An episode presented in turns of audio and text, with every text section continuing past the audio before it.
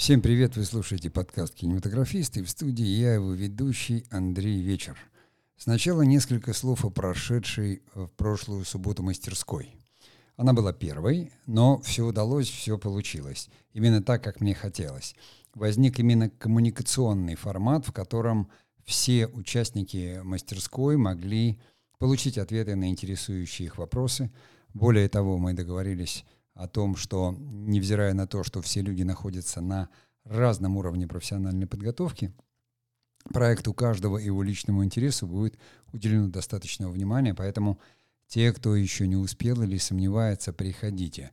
Мастерские будут э, идти каждую субботу в 11 часов утра по Москве. У нас действительно есть э, в сообществе слушателей, то есть приходящие люди – и из Западной Европы, и, в общем-то, с Дальнего Востока. Поэтому действительно нам нужен весь, как говорится, световой день, и Москва в 11 часов утра — это самое удобное время, потому что для Западной Европы это 9-10 часов утра, а для Дальнего Востока это уже 6-7-8 вечера. Вот. Мне постоянно приходится это объяснять, потому что люди все время спрашивают и на канале YouTube, и в социальных сетях.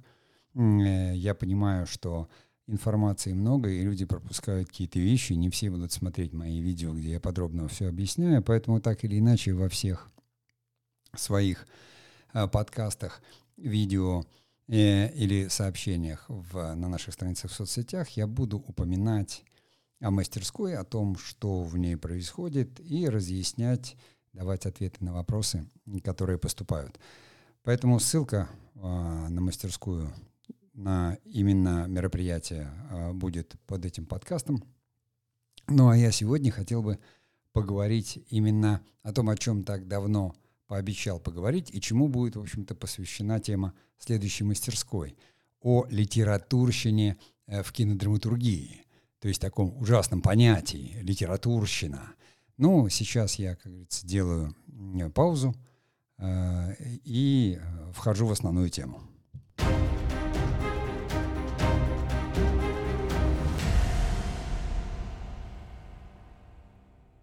Все, в общем-то, знают э, о таком явлении, да, которое касается как будто литературы а, и называется литературщиной. То есть что такое литературщина? Да, это плохой вкус в литературе, выражающийся в вычурности стиля, в отсутствии простоты, художественной правды, или же это отсутствие литературного вкуса, который тоже ну, э, проявляется, заметьте, в вычурности слова, в пристрастии к шаблонам, в образности речи, там, в тривиальном содержании. Если говорить в применении кинодраматургии, кино, то у того, что я сейчас называю литературщиной, есть как бы своя история, э, которую я, может быть, начал бы с байки, наверное. Э, в кругу кинематографистов, кто-то, может, ее, наверное, слышал, э, существует такая байка, такая история. В сценарии было написано, что в помещении висела ватная тишина. И реквизитор он подошел к режиссеру на площадке и сказал, где мне взять ватную тишину. Вот эта байка, она свидетельствует э, прямо э, о, так сказать, дословности того, что воспринимается киногруппой. Почему я все время повторяю, что киносценарий — это проект, это инструмент. Понимаете, нельзя в строительном проекте указать там красивая краска, понимаете? Она должна быть конкретная и оттенок, и тон краски, и ее состав химический. То есть там все должно быть указано точно, потому что краска там это защитный слой. Вот так же в кино, если вы написали, ну, висела ватная тишина, то для реквизитора это висит некий предмет, который называют ватной тишиной.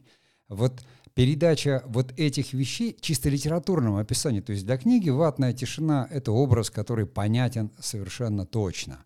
Хотя тоже, конечно, скажем, штамп — и больше имеет отношение к литературщине, потому что хорошая литература всегда пишется очень скупым таким отборным слогом, э, а вот именно вот такая вот вычурность и описательность, она всегда грешит дурным вкусом, как правило.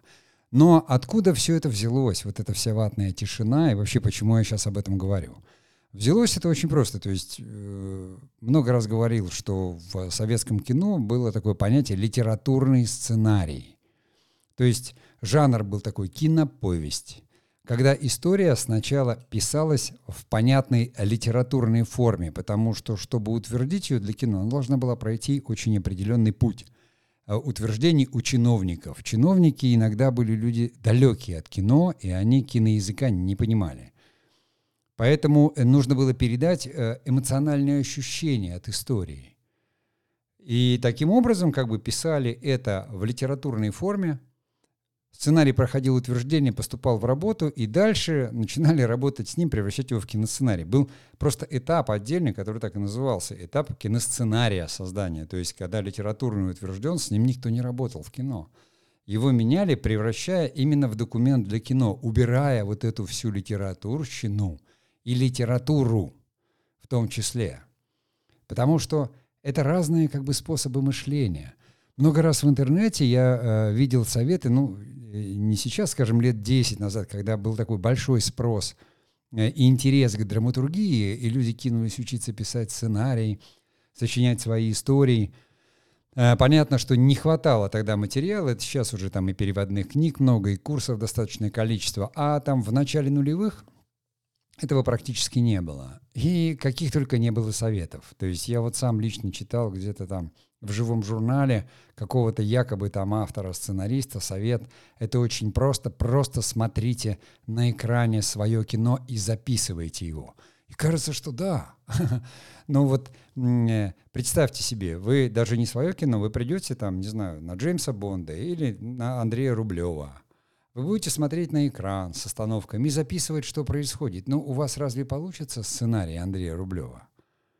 Нет, конечно. То есть это абсолютно такой плохой совет, э, который могут воспринять только люди, как говорится, не очень образованные или такие э, с графоманским уклоном, которым кажется, что «О, это так просто, у меня такой исключительный мозг, он так видит картинками». Ничего ж, мозг никакими картинками не видит, он все картинки уже когда-то увидел. А вы когда родились, вы вообще видеть ничего не видели, цветов не различали. У вас потом выросли и вас учили. И говорили, что зеленое — это зеленое, а синее — это синее, а красное — это красное. А если еще, не дай бог, какое-то есть зрительное отклонение, типа дальтонизм, то там тоже надо цвета переводить в какой-то другой предмет. И извините, дальтоник, он действительно может красное видеть зеленым, и хоть ты колом он на голове чешу, он его так видит. И мы даже не знаем, это правильно или неправильно, потому что все идет через какую-то там физическую призму в нашей голове устроенную через вот эти колбочки, которые воспринимают цвета и расшифровывают. Так же и здесь. А, зритель, у него свой мозг, у него своя насмотренность, начитанность, он по-своему воспринимает историю, он по-своему решает, что хорошо, что плохо. Вы должны дать некий, ну, некую историю, превратить ее в визуальный ряд, которая у него вызовет ряд эмоций. А какие выводы он там сделает или какие что? Поэтому любая вот эта описательность такая – или литературщина, она ни к чему не приводит, но вред от нее огромный. Для меня это вообще такая ржавчина, накипь. Вот как ржавчина появляется на металле, и накипь, и она все съедает. И то, что вот приходится видеть сейчас, так или иначе, я все равно читаю сценарий, в особенности с приходом вот этой новой сериальной индустрии для стриминговых сервисов, когда э, поток сценариев увеличился там просто в десятки раз, в десятки раз, и авторы все время необходимы, и люди бесконечно, то есть пришли люди, которые писали для этого там сценарии компьютерных игр, сценарии рекламных роликов, писали какие-то книжки. Ну, в общем, абсолютно такая, э, нет понятия графомания в, в кинодраматургии, но все равно, как говорится, вы понимаете, что потому что сценарий такая специфическая форма не литературы, а вот именно там кино. Но, конечно, в основе, поскольку там есть фабула и сюжет, если кино сюжетное – то, конечно, в основе все равно лежат какие-то литературные элементы, о чем как раз вот, ну, в мастерской я бы там, сказал подробнее. Естественно, но э, это всего лишь ну, такая возможность и способ для автора собрать историю. То есть надо же куда-то все равно вставить нарратив, хотя нарратив в кино, он всегда визуален, в общем-то эмоционален. Надо куда-то э, то, что называется сторителлингом, то есть сюжет вставить, рассказать историю, но сюжет — это такая штука э, в кино, которая э, не всегда следует фабуле.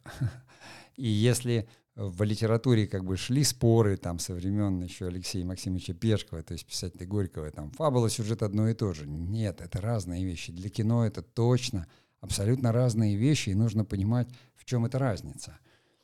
Но вот вся вот эта история, э, которая была с чиновниками, она повторяется. Потому что э, кинопроизводство сейчас, я говорил об этом в других подкастах, оно развивается просто центростремительно открываются новые сервисы. Вот не далее, как э, вчера прошла презентация, открывается еще один стриминговый сервис QON. МТС Медиа там это делает, и сегодня они там запускают уже сайт, и там 12 тысяч наименований, как было сказано. И у них в производстве 40 проектов кино разного уровня, ну, кинематографического продукта, я буду это так называть, кинематографического продукта – Почему мы в результате там подкастов будем разбираться, и я объясню вам, почему я отличаю, как говорится, кино от кинематографического продукта. Это тоже кино, но это такая уже новая его разновидность. И, конечно, там же это огромная компания, то есть несколько лет подготовки, то есть все фильмы надо было снять. Понятно, что э, таких историй, как говорится, много. Есть ОКО ТВ, есть э, э, сервис банка Сбер, да, то есть есть кинопоиск, который больше кинотеатров вбирает все, но они тоже заказывают свои проекты, производство очень модно, оригинал. То есть вот находясь сейчас вот в этом пике, самое главное сейчас производить контент, чтобы заполнить все эти сервера, ну то есть чтобы привлечь э, клиента, зрителя, который скажет, вау, 40 тысяч наименований. Понимаете? У кого сейчас там 18 тысяч самое большое, надо, чтобы 40, 60 тысяч. Это же все нужно снять, это деньги и время. А потом наступит момент, когда уже все забьют, уже, то есть библиотека будет достаточно большой, хотя для интернета она может быть безразмерной. И тогда уже можно упереться в качество. Ну, это я так думаю. Но на самом деле не факт. Э, дело в том, что всегда, когда открывается новая ниша, туда весь поток засасывается пылесосом.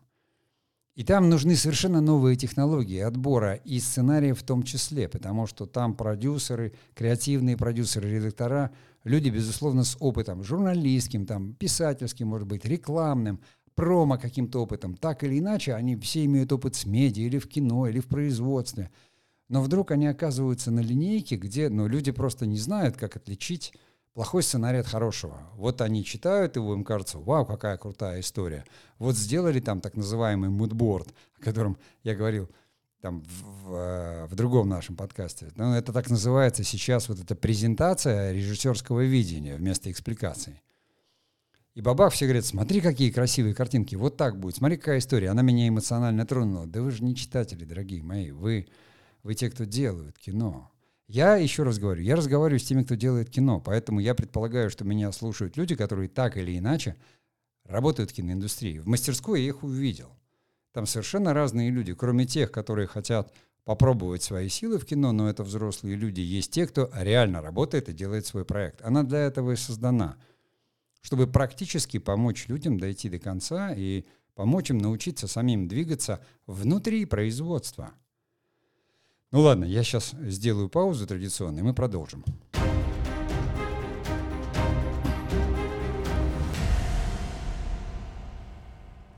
Поскольку в той части я заговорил об этом вот понятии moodboard, я так ни от кого не добился э, перевода, то есть кто употребляет, но я так понимаю, что это M2O, D и board это доска, то есть это, наверное, какая-то такая, ну, предполож... по-нашему, я думаю, что это экспликация.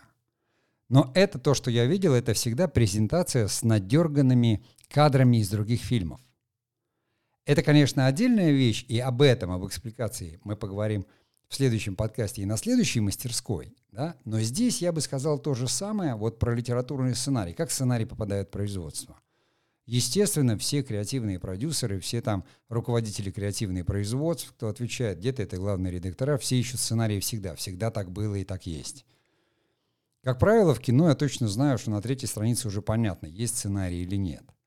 Сейчас, когда огромное количество нового поколения людей, нового поколения кинематографистов пришло из смежных отраслей, причем они сразу пришли, ну что такое стриминговый сервис? Это продюсерская компания, медийная, где люди имеют хороший управленческий, менеджерский опыт, но управляют они созданием креативного продукта. Так или иначе, конечно, у них есть прошлый опыт, там, может быть, в рекламе или где-то еще, но в таких объемах – и в кинематографическом понимании, да еще при условии того, что все хотят, чтобы продукт был новый, иной и красивый, естественно, такого опыта нет. И здесь дальше вот, ну, как бы возникает та самая вещь. Поступает сценарий, все вроде написано, все вроде в формате, вроде диалогии. А то, что это литература, в которой автор так все красиво расписал, и там вот висит ватная тишина, и герой там, он страдает, кольца дыма пускает, и осенняя листва, значит, э, прилипает там к, э, к стеклу автомобиля – и вот прочие такие вещи, которые ты можешь читать, как читатель, и говорить, вау, как это красиво. И зовут режиссера, который тоже снимал рекламу, и он этим вдохновляется говорит, да, да, да, да, это будет как вот здесь, как в начале у Нолана, как в Скайфоле у Мендеса, как эм, э, не знаю, у Тарантино тут-то. И вот он надергивает этих референсов. Вот такой-то будет, вот такая будет, вот, вот такая атмосфера. Понимаете? И все создают эту эмоциональную атмосферу. Всем так все нравится, мы так хорошо задумали. А потом, когда приходит это все в производство, и производственники начинают это считать, это превращается в какой-то кошмар, который стоит там э, миллиарды денег. Я не говорю миллиарды рублей, потому что, ну, э, миллионы денег, ну, потому что э, деньги это такая особая вещь в производстве. Иногда считают в долларах, э, чтобы было проще, иногда в рублях, но это все стоит огромных денег которых не только там э, райдеры, это отдельный разговор, а вот именно это. Ну, вот просто там обычная надпись, что там вот герой едет на машине, и к стеклу идет дождь, к стеклу прилипают осенние листья, и дворники их сметают, понимаете? Все, это полсмены работы полсмены. Это платформа, это машина на платформу, это герой в кадре, который ничего не делает. Это работа с дворниками. Для реквизиторов это листва, поливальная машина, потому что не пойдет вам дождик на заказ. А полсмены работы – это там 25 тысяч долларов. Или переведите там, не знаю, э, сколько это получается в миллионах, да? Выкинут их, потому что это один красивый кадр в кино, но когда он написан – да еще оператор вам скажет, мне нужны там блики, давайте сделаем это. То есть это такая красивость, которая вообще к сюжету не имеет отношения. Но сценарии им напичканы. Они просто напичканы этими вещами. И они совершенно никак, как там листья прилипающие вообще развивают сюжет. Даже если это детектив, к примеру. Никак. Но в каждом кадре есть именно это. И когда человек читает, там, допустим, не очень опытный, креативный, там, как говорится, там, продюсер, да, который, скажем, э, Э, пускай даже имеет э, какое-нибудь журналистское образование, то есть, но он все равно не визуальчик в корне своем. Он прекрасно разбирается в литературе, он понимает суть сторителлинга истории. Он говорит, да, здесь сюжет, здесь это. Вот смотрите, как написано, закаты, рассветы, все красиво, о, холодно, герой ежится, все понятно. Это не книжка. Понимаете, это не книжка. Когда режиссер говорит, а я вот, смотрите, такие вот референсы надергал, да-да-да, мы хотим, чтобы это было так. И это все очень сильно начинает что-то напоминать. А именно так это сейчас происходит. Именно так, даже в серьезных компаниях с хорошим бэкграундом, люди все равно натыкаются на это. Люди с гигантским опытом. Ну, потому что даже если большой продюсер, он же не может там все вычитывать или перечитывать. Когда ему дают постановочный проект, там так все красиво. Актеры звезды. Сценарий в синопсисе смотрится, ну, просто таки великолепно. Людям своим он доверяет. Деньги есть, почему нет? И вдруг потом на выходе возникает такая, во-первых, там все влезает из сметы, из бюджета, все растягивается в сроках, черти что из боку бантик. И все это надо каким-то образом резать, сокращать, доснимать, каким-то образом упаковывать, чтобы это выглядело как-то, нарезать как капусту, чтобы хоть как-то это все э, показать зрителю. Почему это все происходит? Это же не от того, что люди плохие. Да нет, упаси бог. Понятно, что это не профессионализм. Но а где бы люди там стали профессионалами? Когда они что там... В ГИКе, что ли, все заканчивали драматургии? Да и не факт, что там сейчас драматургии так вот учат во ВГИКе, как надо. И не все же там работали в Голливуде, э, хотя очень многих приглашают оттуда. Но вот в чем проблема, мы уже поговорим в следующей части. А сейчас передохните.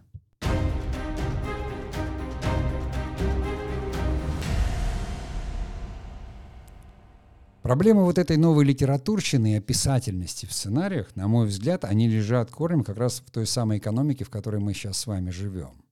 Вот в этой самой экономике впечатления, экономике внимания. Уже столько лет нас учат продавать и упаковывать, упаковывать и продавать, что это проникло везде.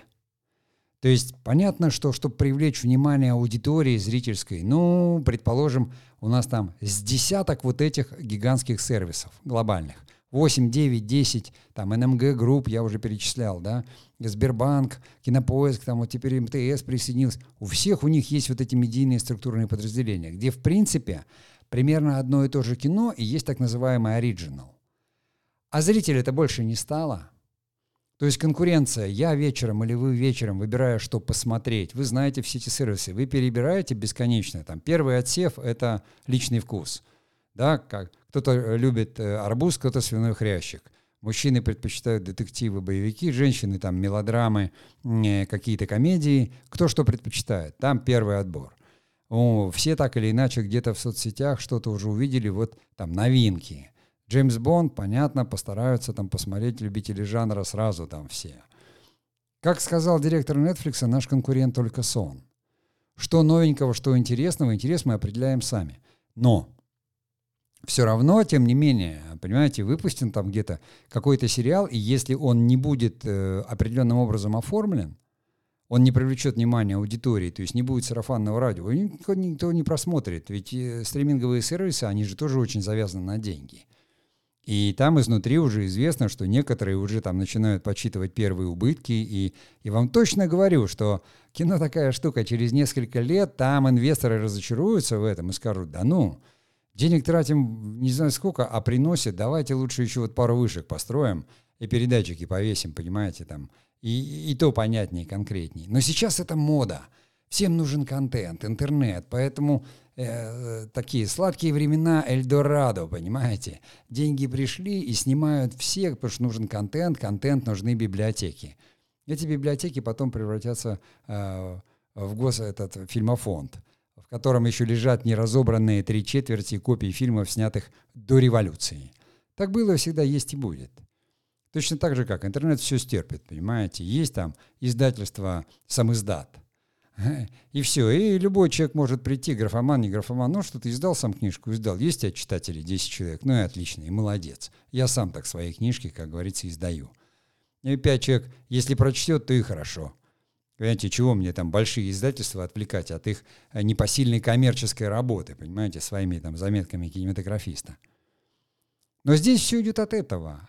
Сценаристы волей-неволей, когда они пишут, они же хотят привлечь, им говорят, жанр, дайте это, дайте то, вот смотрите, как у англичан, смотрите, как у этих, вот как круто, ой, настоящий детектив, дайте вот это.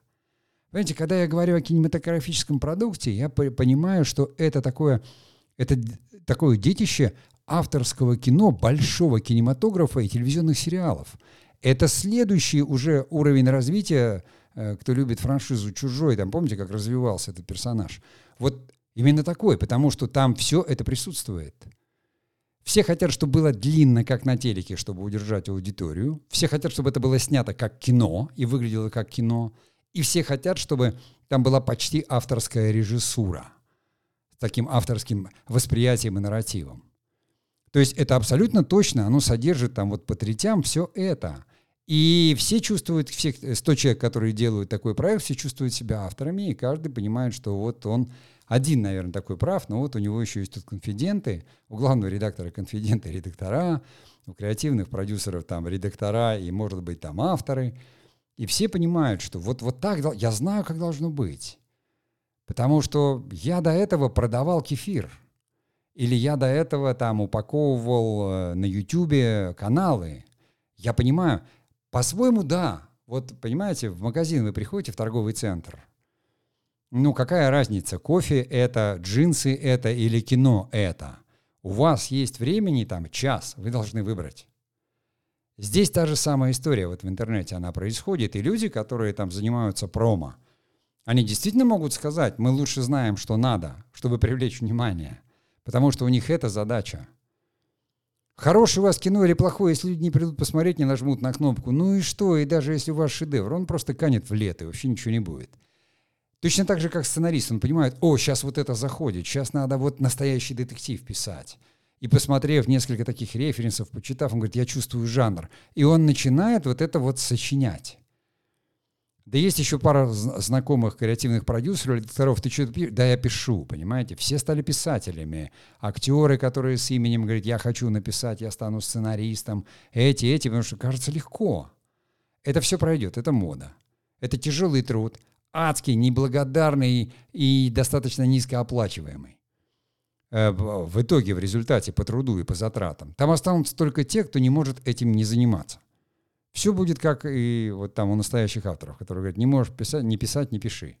Пока это модно, там, конечно, бесконечно там будут происходить, но мода продержится недолго. И вот э, отсюда идет вот эта вот э, э, красота словесная такая, понимаете? Люди описывают, как они видят. Да, конечно, быстренько за неделю я прослушал курс. Быстренько я прочитал книжку. О, понимаешь, у кого есть деньги, сходил еще, маки послушал, понимаете, за там 400 долларов или за 1000 долларов 4 дня. Вау, там круто, я там всех видел. Так было, просто Маки был моден там 10 лет назад у нас. Его привозили, и это must-have было, чтобы э, любой редактор, любой креативный продюсер, любой продюсер, все должны были посетить, потому что это можно было вписывать себе в портфолио. А посещение э, семинара Маки. Маки точно так же это бизнесменам преподает, кому-то еще историю. Он преподает структуру истории, как выстроить э, историю – и хоть она делает это на примере кино и на примере фильмов, понимаете, и там совершенно правильно, но это сложно, и это скорее даже не для начинающих. И там очень многие вещи спорные, но относительно кино, потому что все-таки там голливудское кино — это не французское кино, а французское кино — это не итальянское кино, и не шведское, и уж тем паче не российское, и даже не индийское. Понимаете, то есть кинематограф — это сложный замес. Хотя я говорю, что принципы сторителлинга, да, везде подходят, вы рассказываете историю. Но если у вас не сюжетный кинематограф, а если у вас андалузский пес, э, в котором как бы нет сюжета, да, который такой э, там э, сюрреализм. Сейчас, конечно, ну, вроде как только на фестивале, если кто-то снимет андалузского пса. Но, тем не менее, кино — это всегда визуальный ряд. Зритель должен увидеть, и это должно вызвать в нем эмоцию. Но также вот как вот и пишут круто, и актеры круто, все дают афишу, value, понимаете? То есть вот стоимость кадра, дорогие актеры, то есть известные звезды, дорогая картинка, то есть такие цвета насыщенные, классная оптика, все бьются за это. Value, production value, вот покажите стоимость в кадре. То есть сценарист, когда пишет, он говорит, мне надо показать стоимость, чтобы люди понимали, насколько это круто все, вот насколько это там это все дорого, это все так оригинально, это все так дерзко, это все так современно. И все зацикливаются на этом. Потому что, конечно, конечно, сценарий — это не про это. Это не описательная литература, в которой все дерзкие, все дерзко, и все там быстро, и формат упаковано. Я даже делал видео там на своем канале, когда ко мне несколько раз обратились взрослые люди там, ну, с просьбой провести их, чтобы там написать какой-то сценарий, я всегда говорю, что я не сценарист, а режиссер. Во-первых, и сценарий — это всего лишь навсего, как говорится, документ, что называется, пишите книгу. Но я даже выпустил видео, в котором сказал, что вот эта вот ложность, и моих выступлений тоже, она плохую службу делает, понимаете, вот такая взлет посадка. Людям кажется, что это легко, просто и быстро. На самом деле это не сложно. Но поймешь это лет через там, 5, 7, 10. Как и в любом другом мастерстве или ремесле. Понимаете, тоже нам кажется, когда мы приходим к зубному врачу, он так быстро и легко все делает, попробуйте сами. Вот здесь та же самая история. И на это нужно время. Обязательно нужно время. Это же ведь вы понимаете, что медицина — это не фитнес, да, и не wellness, и не здоровый образ жизни. Здоровый образ жизни важен, и любая девочка там с гантелями или там с кашкой и с фруктами, тут же становится для вас кумиром, который говорит, смотрите, я похудела, а потому что я кашку кушаю. Но это же не то же самое, что работа врача-гастроэнтеролога. Да, да, или даже, ну, как бы, э, врача, пускай даже диетолога, но врача. Вот здесь то же самое. Блоги и там о красоте и здоровье – это совсем не то, что, допустим, медицинская работа. Здесь точно так же, в кино абсолютно точно так же. Киносценарий — это совсем не литература какая-то. совсем другое. Там в основе лежит драма. Абсолютная драма, и сценарий надо писать как пьесу. Почитайте пьесы Техова, Чехова, вернее, там, или, не знаю, Островского или Шекспира. Там нет никаких описательных этих. Там никакая ватная тишина не висит. Понимаете? То есть в кино все-таки основа большая, она театральная. Это изобразительное искусство, то есть изображение, да, фотография, которая двигалась, и все то, что связано со светом, цветом. И театр. Литературное начало, то есть сюжет, он, конечно, присутствует, в особенности в жанровом кино, там он важен по-своему. Но основа там все равно, как говорится, вот этот путь героя и его жизнь, мы там про людей, а, а, а не про красивый свет.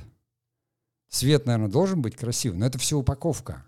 А сейчас вот этой упаковкой очень сильно увлекаются. Поэтому, на мой взгляд, вот эта литературщина в сценариях, она приходит от этой общей тенденции экономики внимания, экономики впечатлений. Чем больше у тебя вот этой красивости в сценарии, тем выше его value, его стоимость. Чем больше у режиссера в мудборде красивых надерганных картинок, ах, как он видит. Напиши мне, как ты видишь, экспликацию. Не надо мне надергивать, если ты хочешь мне показать, ну, тогда возьми художника и пусть он нарисует.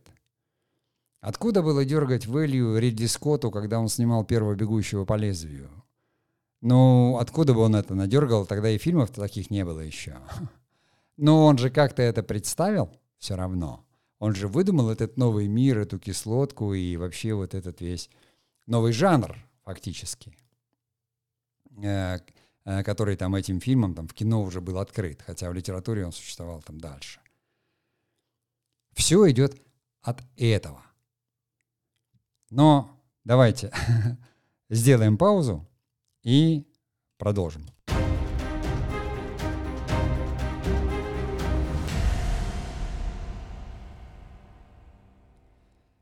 Так что же все-таки делать? Да, вот в этой ситуации вы, работающие э, в кинокомпаниях, в разных местах, каждый на своей позиции или в продюсерских центрах, или желающие снять свое кино, э, э, здесь надо как...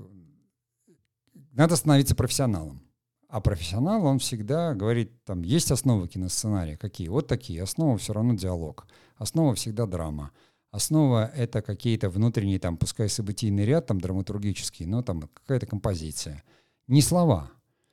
Эти слова все надо, как говорится, в итоге выбрасывать. И вы можете их себе написать, если они вас вдохновляют. Но ведь э, сценарий пишут не на вдохновении, да, это говорю, что это проект фильма. Он создается совершенно по-другому. Если новые продюсеры, у которых там или новые инвесторы, они полагаются и не могут перевести, как говорится, слова в киноряд, то именно поэтому, в общем-то, в кино постановочный проект является чем-то основным, а не сценарий. То есть на основе сценария создается постановочный проект, в который входит там 14 э, других наименований. Все переводится в изобразительный ряд, все переводится там в эскизы, в режиссерский сценарий, в раскадровку. Экспликация тоже предварительный документ, э, в лимиты затрат. Так вот, вот мы про это, мы в мастерской про это. Если у вас даже есть, ну, как бы желание научиться снимать кино, вы все равно это не минуете. Если вы думаете, что это такое, это, это очень крутое развлечение, потому что любая творческая работа — это очень э, крутой квест.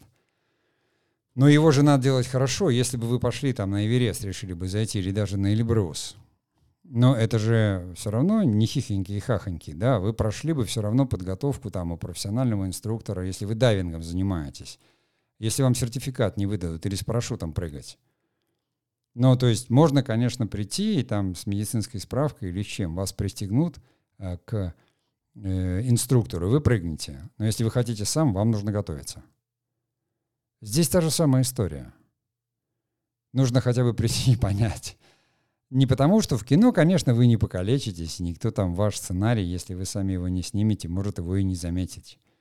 Конечно, людям, которые уже попали в этот молох киноиндустрии, и они там выгорают и говорят, господи, какой кошмар, потому что человек все время находится в напряжении, он не понимает, но это как человек, которого заставили играть на пианино, а он до этого играл на аккордеоне – вроде и музыку слышу, и ноты понимаю, а пальцы не шевелятся, не двигаются, а надо вот доиграть, да еще и там и по нотам, да еще и дирижер машет. И это такой какофония, кошмар такой. Внутренний кошмар. Поэтому ты смотришь, с людьми разговариваешь, они все невротики, потому что там по 18-19 часов работать, э, грызть себе ногти, понимаете, мучаться, в особенности, которые пишут. Но ты же через там три дня, через неделю ты выписываешься, выгораешь, заканчивается вот этот вот багаж накопленный и насмотренный. А ты не знаешь. Это как вот ты взял сухой паек на три дня, а поход продлевается там на 90 дней. И ты оказываешься, ты все съел, надо где-то добывать воду, надо разводить огонь, надо добывать еду. Вот что начинается там. Вот этот кошмар, и люди выходят оттуда и говорят, я не это предполагал, я думал, я еду, что «Последний герой» — это передача на э, Первом канале. Там они все такие красивые, загорелые, такие, как будто они едят там э, последнюю какую-то мышку, понимаешь, что доедают. А на самом деле живут они в гостинице, и, и все там, как говорится, есть, и все нормально, потому что это шоу. Так же и здесь. Но люди говорят, вот я уже придумал, мне сейчас только осталось записать, я быстро курс сейчас запишу, кому-то показать. Гениальные идеи и все. Ну, какое? Как вы, вы, вы же не можете сделать, там, стать кузнецом за один день. Это, э, как говорится, э, разговор о мастерстве, о ремесле. Поскольку я уже ну, несколько лет так или иначе веду вот эти подкасты, какое-то видео, курсы, лекции читаю, то понятно, что все время там поступает какая-то просьба определенная. А вот там научить или что-то. Ну, нельзя этого научить. Вы можете этому научиться. Это практика. Это как вот можно научить по интернету кататься на скейте или на горных лыжах? Вы должны на них встать и поехать. Вот мастерская — это такое место, где там встать и поехать, и у всех разный уровень. То есть люди, которым есть, которым там нужны эти горные лыжи, потому что они спасатели, и они знают свою профессию, но их перебрасывают там, они в горах должны оказывать. И он говорит, я только на лыжах стоять не умею, а так-то, в принципе, я, я спасатель, я врач, я там это. Это одна история, то есть это люди, которые приходят из киноиндустрии, из действующей, в мастерской уже есть такие. Ну и другая совершенно история, когда люди приходят, им там скучно, и говорят, я хочу попробовать научиться кататься на лыжах. Это другая история. Но и то, и то — это начинающие. Потому что все равно нужно научиться стоять на лыжах, а потом э, там быстро спускаться и понимать, как это все работает. Здесь разницы нет. И вот эту мастерскую, которую я, ну, как бы открыл и сделал именно в а, виде сообщества и конференции, где каждый может спросить, задать вопрос, где все видят друг друга — во всяком случае, с прошлой мастерской не было ощущения, там были люди совершенно разные, из разных мест. Но абсолютно точно все пришли только за одним. Все хотят понимать, как кино делается. И, следовательно, как говорится, мы с этим разберемся. Я считаю, что я говорю, что она и названа открытой только для того, чтобы люди могли прийти, оплатить спонсорское участие и присутствовать здесь как на конференции. Либо послушать и уйти, либо принять участие в беседе, либо там Э, я всегда предлагаю какое-то практическое задание и говорю, что я не буду их там проверять. Это профессиональное сообщество, такая мастерская, где люди приходят оттачивать навыки какие-то.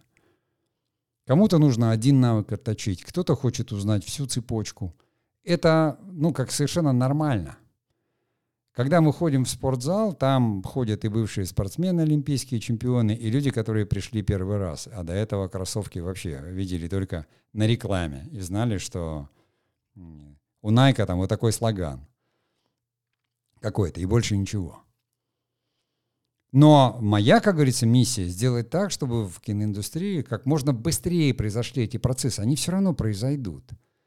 Ну, за сто лет это столько раз происходило, что вот и всегда начиналось с этого. Ну, пришли там первые писатели, они же не умели писать. Вот они начали поэтому снимать, понимаете, как сейчас режиссеры начинают снимать по этой литературе, а потом такой кошмар, и так дорого, и он говорит, и не получается вот так, чтобы красиво, как написано. Листья вот не так все прилипают, они все вот их сдувает ветер, понимаете? И они какие-то некрасивые, их скомкивает, и это, и то, и вот никак не могу. Как вот в рекламе люди, они же еду снимают, они там с ПВА это делают, с клеями, еще с чем-то, говорит, потому что, ну, обычная, она некрасиво выглядит. Понимаете? Те, кто фотографирует еду или там снимают ее, знают, да, что это фуд-дизайн. Это отдельное искусство такое, чтобы это выглядело аппетитно, тебе нужен клей ПВА, тебе нужно там какой-то, я не знаю, еще какой-то там лак для волос. свет определенный, там, побрызгать, чтобы это все... То есть еда несъедобна. Парафин, она должна красиво выглядеть, ее никто есть не собирается. Ее должны захотеть съесть. Вот так же сейчас пишут сценарии. Его должны захотеть поставить. Но люди, которые отвечают за это и которые имеют с этим дело, они должны точно понимать, что они потом вляпаются и вылетят и в деньгах, и во все. То есть они должны уметь читать и переводить эти слова в киноряд. Продюсеры, так, любые, креативные, исполнительные, ведущие, линейные, генеральные, все должны уметь это делать. Поэтому продюсеров учат вместе с сценаристами с режиссерами. Всегда, потому что они обязаны понимать. Просто понимать. Точно так же, как там диалоги можно читать по касательной, но понимаете, по диалогам ты в первые 2-3 страницы ты уже понимаешь, есть что-то в сценарии или нет. А описание эту литературу, ну, я вообще все время пропускаю, потерянное время там, даже если это не кирпичи. Но все это идет именно, я говорю, от экономики впечатлений. Это такое веление времени. Это вот эта накипь и эта ржавчина, которая все равно разъест, но там все равно останется каркас, каркас драмы, который лежит в основе сценария. Драма лежит в основе сценария. Драма, а не литература. Драматургия. Потому что там действуют герои. И там основа всего является конфликт и противостояние. И стремление к какой-то цели. А вот описательность, она вообще вреда наносит много, понимаете, а пользы от нее практически никакой. Поэтому я на сегодня заканчиваю. Да, и говорю, что помните, что сценарий — это всегда пьеса, а потом из нее уже делают, как говорится, проект. Потом ее переводит на визуальный язык э, режиссер в экспликации. Об этом мы поговорим в следующем подкасте и на следующем мастерской. Так или иначе, вот сейчас получается, что подкаст вроде как предваряет мастерскую. Ну и хорошо. По крайней мере, я говорю, что приходите, там в мастерскую поговорим, разберемся и не разрешите там свои вопросы, и все узнаете. Если есть проекты, разберемся и с ними. Если хотите создать проект, разберемся и с этим. У нас теперь есть место, где это все можно обсудить. Да, это, опять же, я говорю, привязано к онлайн. С записью этого не ведется. Меня все время спрашивают. Нет, политика конфиденциальности. Я не хочу, чтобы ну, люди знали, что их снимают, а потом что, их сняли без их согласия, и я куда-то это выложил, другие будут смотреть, и там это, ну, это, это неэтично. Это сообщество профессиональное, люди приходят туда, они должны понимать, что здесь нет подвоха. И даже если человек там задал какой-то вопрос, там, который может показаться другим не очень там каким-то там нелепым или что-то, понимаете, нет в этом ничего. Подобного рода сообщества всегда закрытые. Они профессиональные. Если человек туда пришел и оплатил спонсорское участие, он полноправный участник. Не понравилось, больше не пришел. Понравилось, хожу каждый день. Там есть определенная программа, с которой можно познакомиться на сайте. Но я понимаю, что я все равно так или иначе в каждом подкасте буду в начале и в конце немножко об этом говорить. Поэтому жду всех в открытой мастерской кинематографист, кто хочет. В эту субботу будем говорить как раз вот о литературщине в кинематографии, понимаете, как вообще превратить этот литературный сценарий в киносценарий. Ну а я сегодня с вами прощаюсь. Э, спасибо тем, кто дослушал до конца. Творческих успехов. Помните, что мы живем в интересное время, но это сейчас именно экономика внимания, экономика впечатления, и она действует на нас. Мы сами э, продукты этого и сами жертвы. Мы сами также покупаем, сами также выбираем. Наш глаз скользит по сайтам. Мы выбираем еду, одежду, бренды. Все. Visual рулит. Он рулит сейчас в наше время, это не хорошо, не плохо, по крайней мере, хотя бы глаз радуется. Все красиво. Нужно только научиться отличать зерна от плевел. Мы же с вами кинематографисты, поэтому мы должны кино делать, а не литературу. Ну все, всем пока, до следующих встреч.